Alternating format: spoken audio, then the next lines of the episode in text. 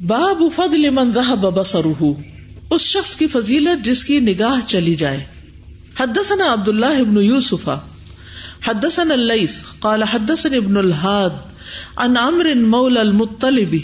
عن انس بن مالك رضي الله عنه قال سمعت النبي صلى الله عليه وسلم يقول ان الله قال اذا ابتليت عبدي بحبيبتيه فصبر اب وقت منہم الجنت.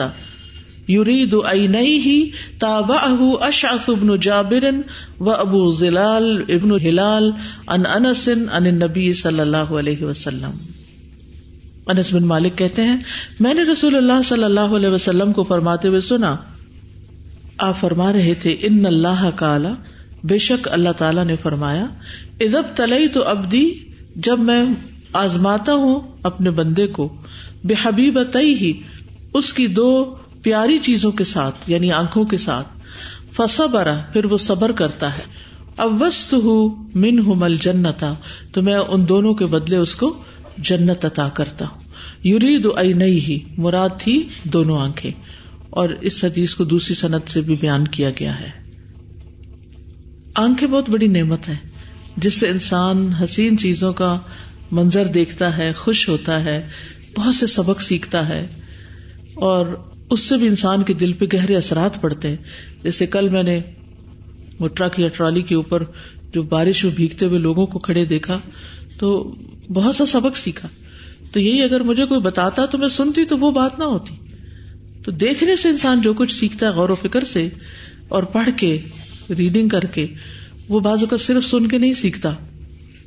تو اللہ سبحان تعالیٰ اگر کسی کو اس نعمت سے محروم کر دے، تو اس کے بدلے میں اس کے لیے جنت ہے۔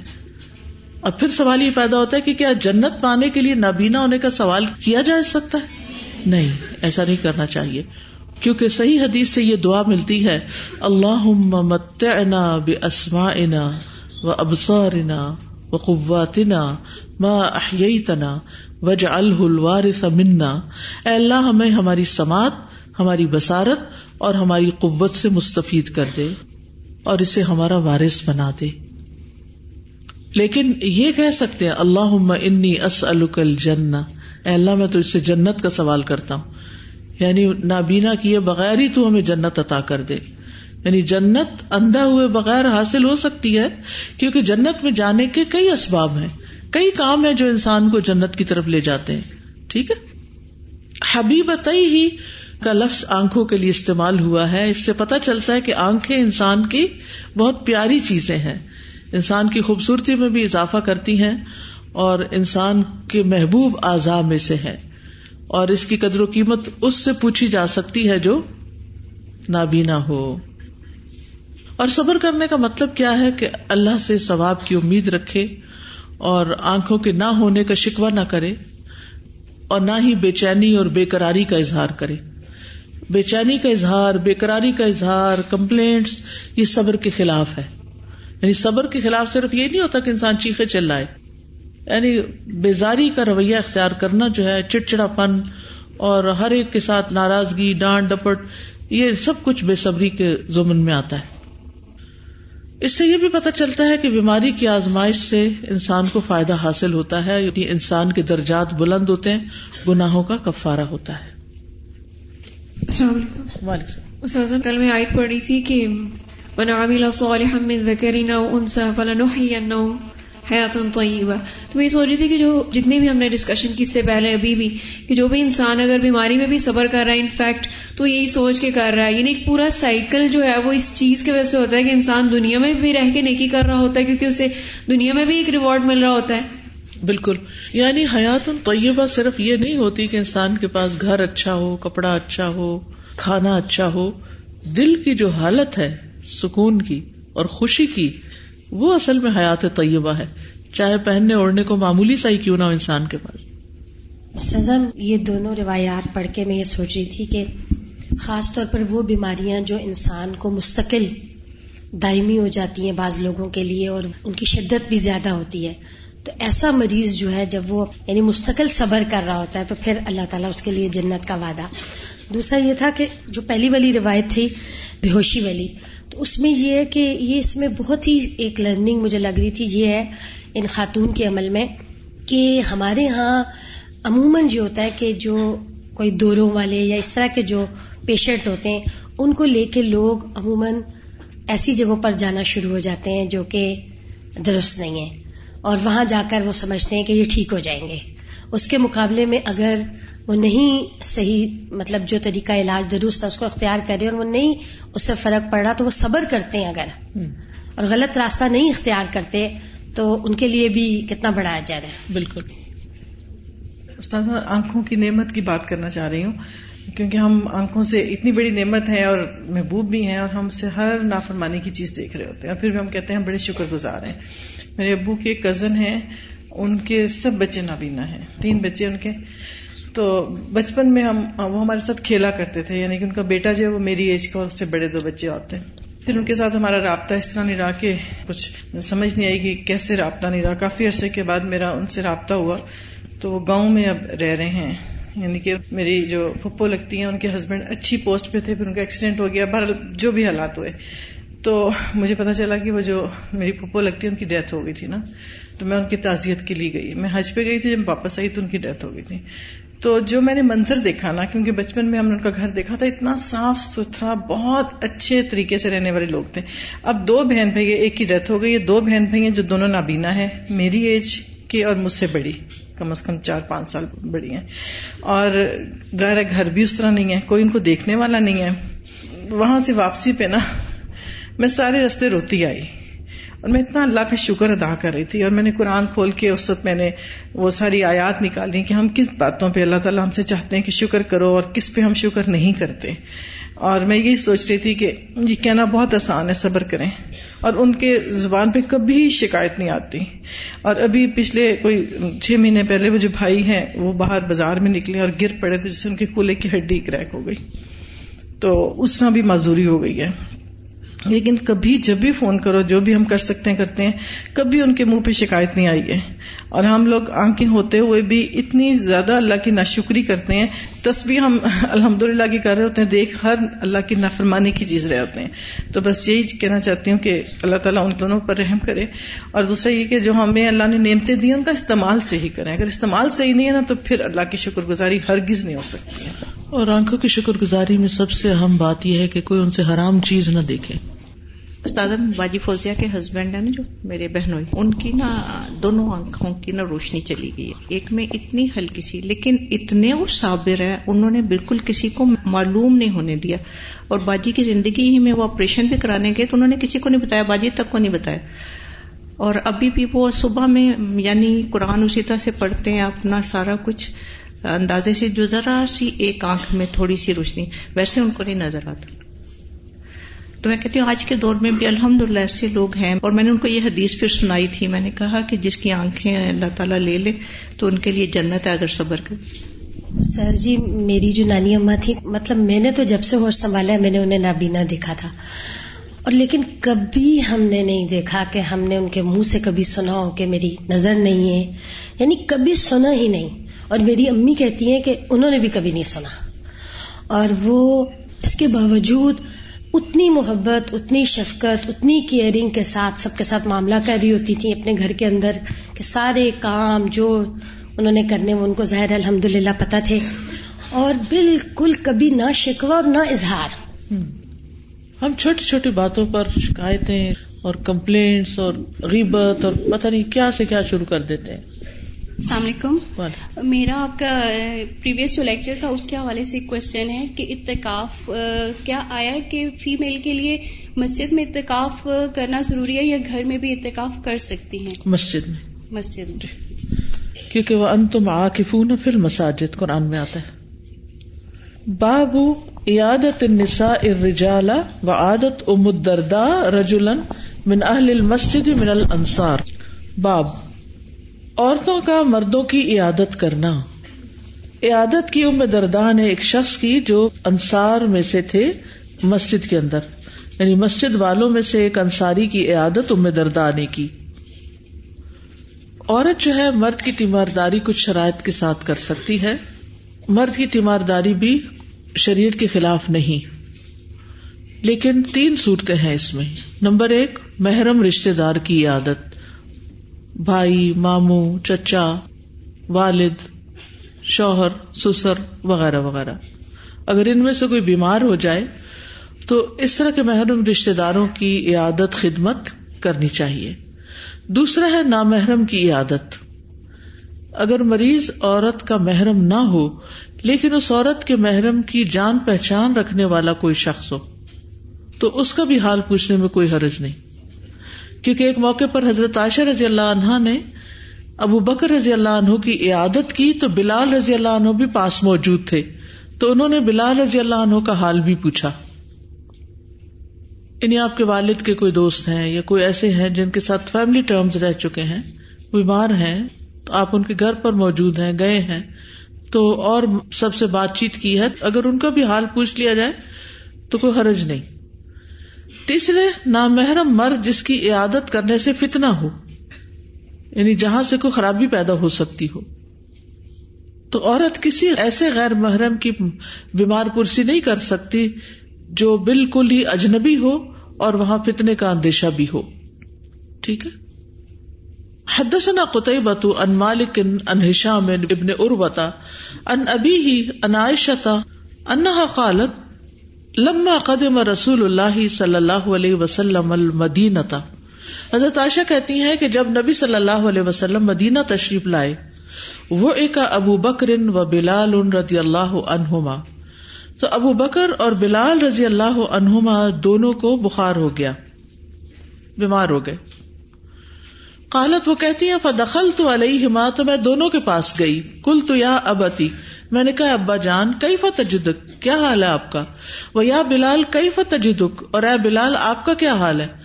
قالت وکان ابو بکر اذا اخذت الحم وہ کہتی ہے کہ ابو بکر رضی اللہ عنہ کو جب بخار آتا یقول تو وہ کہتے، کل ام مصبح فی اہلی والموت ادنا من شراک نعلی ہر شخص اپنے گھر والوں کے پاس صبح کرتا ہے یعنی صبح اپنے گھر والوں کے بیچ میں اٹھتا ہے۔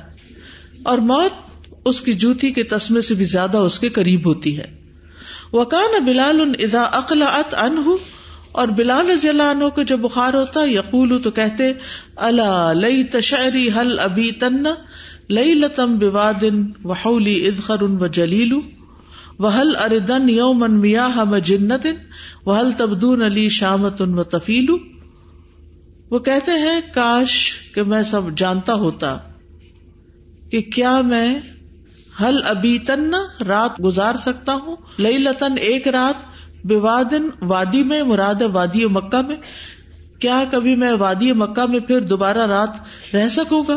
وحولی ادخر و جلیل، اور میرے آس پاس ادخر اور جلیل گھاس ہوگی، ان کی خوشبو آ رہی ہوگی۔ وحل اردن یومن میاہ مجنت اور کیا میں کبھی وارد ہو سکوں گا، جا سکوں گا میں جنا کے پانیوں پر؟ وہ تبدون علی شامت ان و تفیلو اور کیا میرے سامنے شامہ اور تفیل پہاڑیاں اپنا آپ ظاہر کرے گی؟ یعنی نظر آئے گی؟ کالت عائشہ تو فجے تو اللہ رسول اللہ صلی اللہ علیہ وسلم۔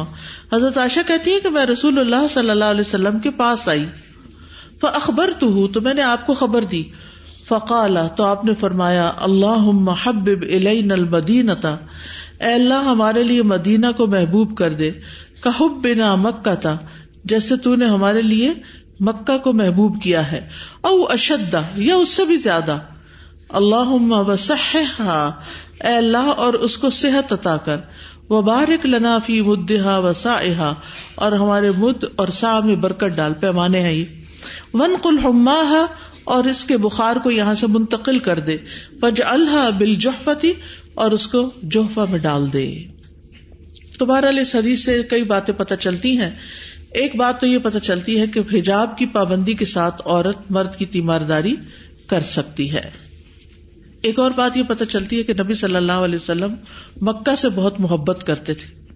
اور پھر آپ صلی اللہ علیہ وسلم نے یہ دعا بھی سکھائی ایک اور۔ اللہ محب بلین المدینہ تھا کہ حب مکہ تھا او اشد۔ اے اللہ، ہمیں مدینہ سے محبت عطا کر جیسے ہمیں محبت عطا کی گئی مکہ کی یا اس سے بھی زیادہ۔ ٹھیک ہے؟ تو ابو ریرا کہتے ہیں کہ نبی صلی اللہ علیہ وسلم مقام ہزبرا میں تھے، جو مکہ کی ایک منڈی تھی۔ وہاں کھڑے ہو کر کہا، اللہ کی قسم، اے مکہ، بے شک تو اللہ کی زمین کی سب سے بہترین سرزمین ہے اور اللہ کو سب سے زیادہ محبوب زمین ہے۔ اگر تیرے رہنے والے مجھے یہاں سے نہ نکالتے، تو میں یہاں سے نہ جاتا۔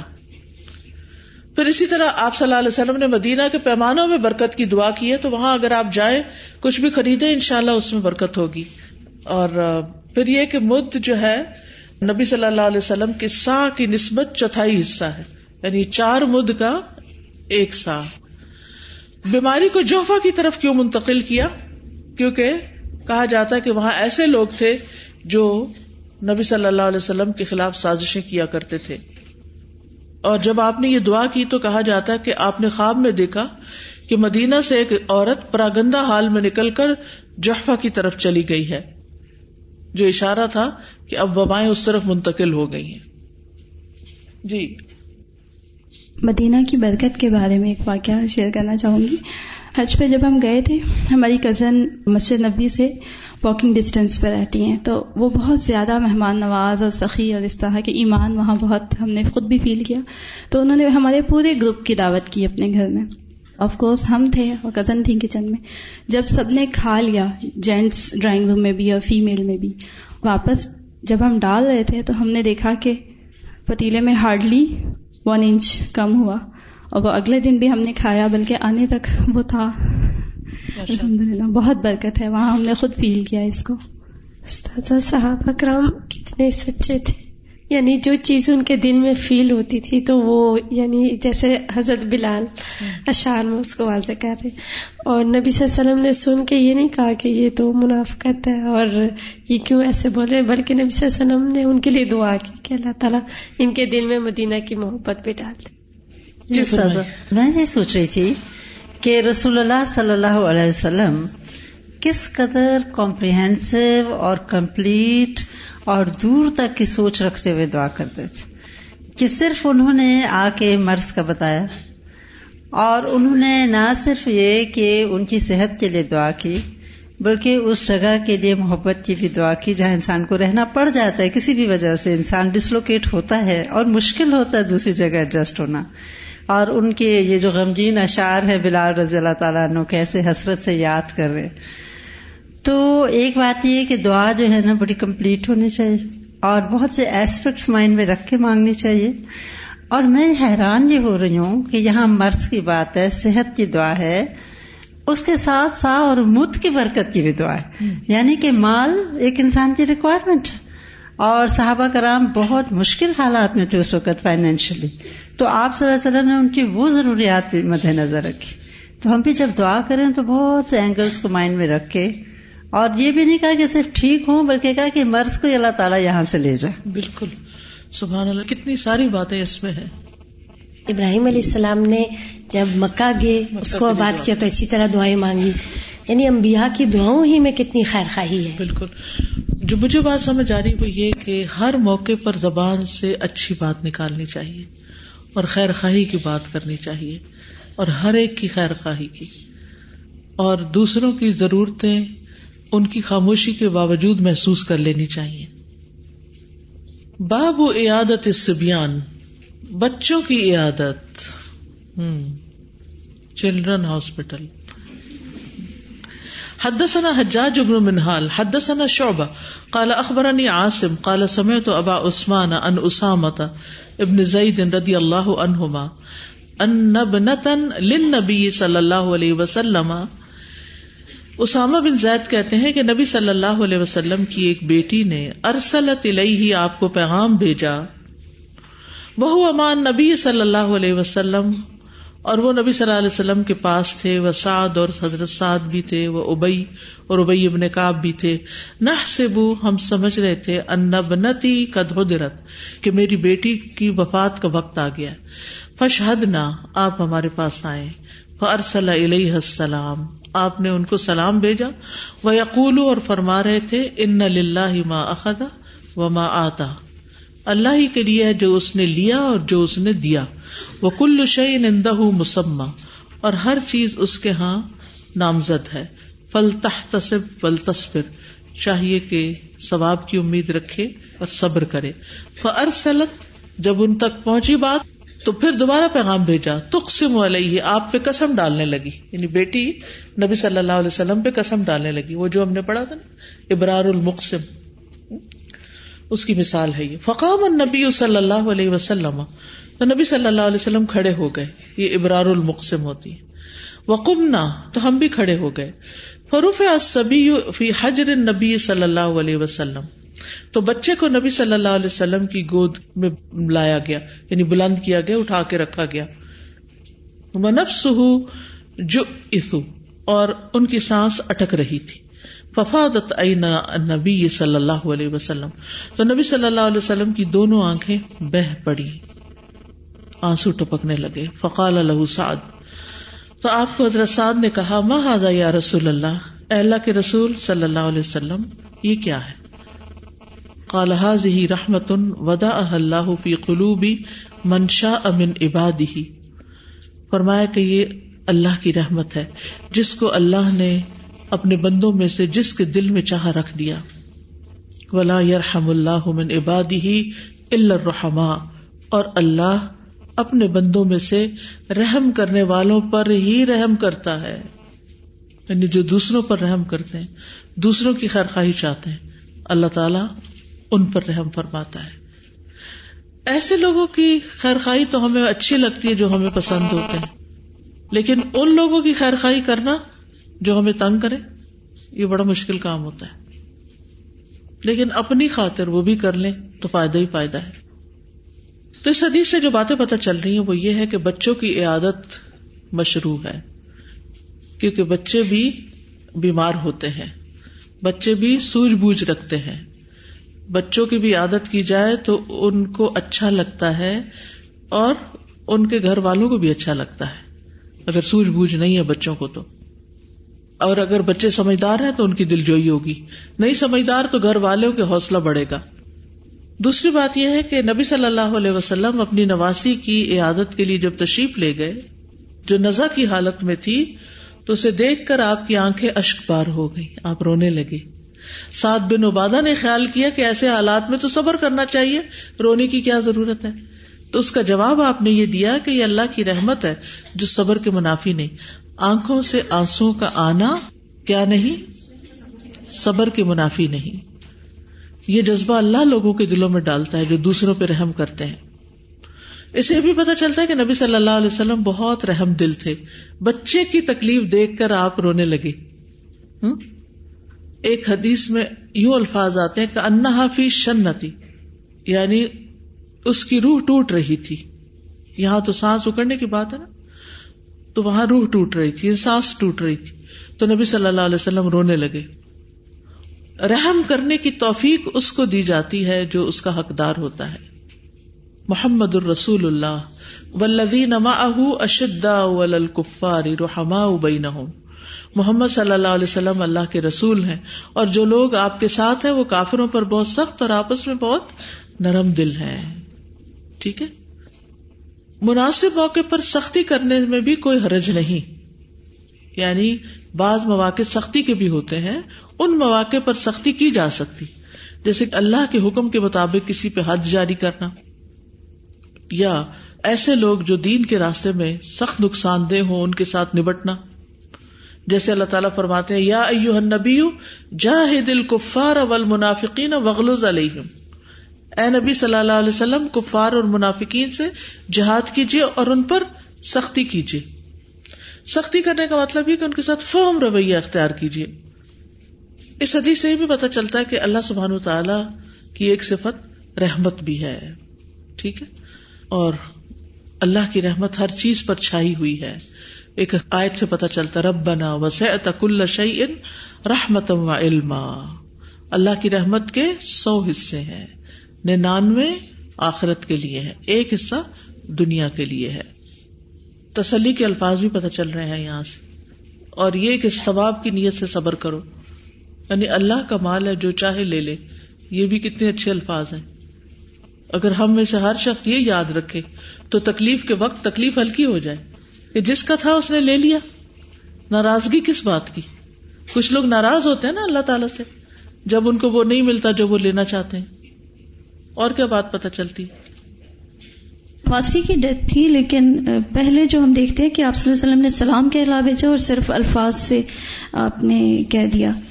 تو یعنی اگر قریبی بھی ہو سکتا ہے آپ مصروف ہوں یا کوئی اور وجہ ہو ضروری کام ہو رہا ہوگا جی کوئی۔ اور اس سے یہ بھی پتا چلتا ہے کہ آپ اپنے کاموں کو جو مسلمانوں کی خیرخواہی کے کام تھے ان کو اپنے ذاتی کاموں پر ترجیح دیتے تھے۔ اس موقع پر اپنے آپ کو رکھیے، اگر آپ وہاں ہوتے تو کیا کرتے؟ کلاس میں اگر میسج آ جائے کہ فلاں شخص قومے میں چلا گیا جو کہ قریبی ہے آپ کا۔ بچے تو پیارے ہوتے ہیں، بچوں کے بچے بڑے پیارے ہوتے ہیں۔ تو ایسا نہیں تھا کہ آپ صلی اللہ علیہ وسلم کو اس نواسی سے پیار نہیں تھا، یا اس کو کوئی فالتو چیز سمجھا ہوا تھا؟ ہمارا تو یہی سمجھا جاتا ہے نا پھر، اگر کوئی وقت پر نہ پہنچے۔ لیکن جس چیز میں آپ مشغول تھے، وہ یوں لگتا کہ بہت اہم تھی۔ لیکن جب بیٹی گھبرائی تو ظاہر ہے کہ گھبراہٹ میں بچے ماں باپ کو ہی پکارتے ہیں نا پھر مدد کے لیے یعنی فزیکل پرزنس کے لیے۔ ویسے تو اللہ کی مدد ہوتی ہے۔ اور اس موقع پر بھی آپ نے بچے کی تربیت کرنا نہیں چھوڑی۔ کیا کہا ان کو؟ ان ما خزا و ماں آتا۔ وہ کل شعین اندہ مسمہ ہر چیز اس کے ہاں ایک مقرر وقت تک کے لیے۔ مسمہ کا مطلب مقرر مدت تک کے لیے ہے۔ یعنی ہر چیز کا ایک وقت مقرر ہے۔ تو اس کی زندگی پوری ہو گئی۔ فل تصب بل تصبر استاذہ، صبر کے حوالے سے ایک واقعہ شیئر کروں گی کہ بیماریوں پر صبر کرنے کا ہماری فیملی میں ایک بچہ تھا جو کہ ٹین ایجر اور اس کا ڈاکٹرز نے ڈائگنوز کیا کہ اس کی نظر اب جا رہی ہے۔ تو ود ان اے ایئر اور اس طرح یہ نابینا ہو جائے گا۔ تو اس بچے کو سب سے پہلی فکر یہ ہو گئی کہ اچھا اگر میں نابینا ہو گیا تو میں قرآن کیسے پڑھوں گا؟ تو اس نے قرآن حفظ کرنا شروع کر دیا اور بہت ہی اسپیڈ کے ساتھ اور باقی سب چیزیں چھوڑ دیں بہت فوکسڈ ہو کے۔ اور جب اس کا قرآن کا حفظ کمپلیٹ ہو گیا وہ ڈاکٹرس کے پاس گئے جیسے چیک اپس تھے تو کہیں کچھ ٹھیک نہیں لگ رہا شاید آپ کا مس ڈائگنوسس تھا۔ تو مس ڈائگنوسس تھا یا جو بھی تھا یا ان کا کہا کہ پہلے تو آپ کا لیکن اب آپ کی نظر بالکل ٹھیک ہو گئی ہے۔ قرآن کی برکت سے۔ السلام علیکم و رحمۃ اللہ میں جیسے نبی صلی اللہ علیہ وسلم کی بیٹی کہ یعنی چھوٹے سے بچے کی ڈیتھ ہو رہی ہے ان کی آنکھوں کے سامنے تو یہ ایک والدہ کے لیے بہت یعنی جذباتی کیفیت ہوتی ہے۔ تو بعض اوقات ہوتا ہے کہ کبھی کوئی اتنی جذباتی اس میں ہو تو ہم صرف یہ کہہ دیتے ہیں کہ صبر کرو صبر کرو۔ خاص طور پہ فوتگی کے جو مواقع ہوتے ہیں۔ تو یہ جو الفاظ ہیں نا نبی صلی اللہ علیہ وسلم کو تو ان کی سوچ کو بدلا۔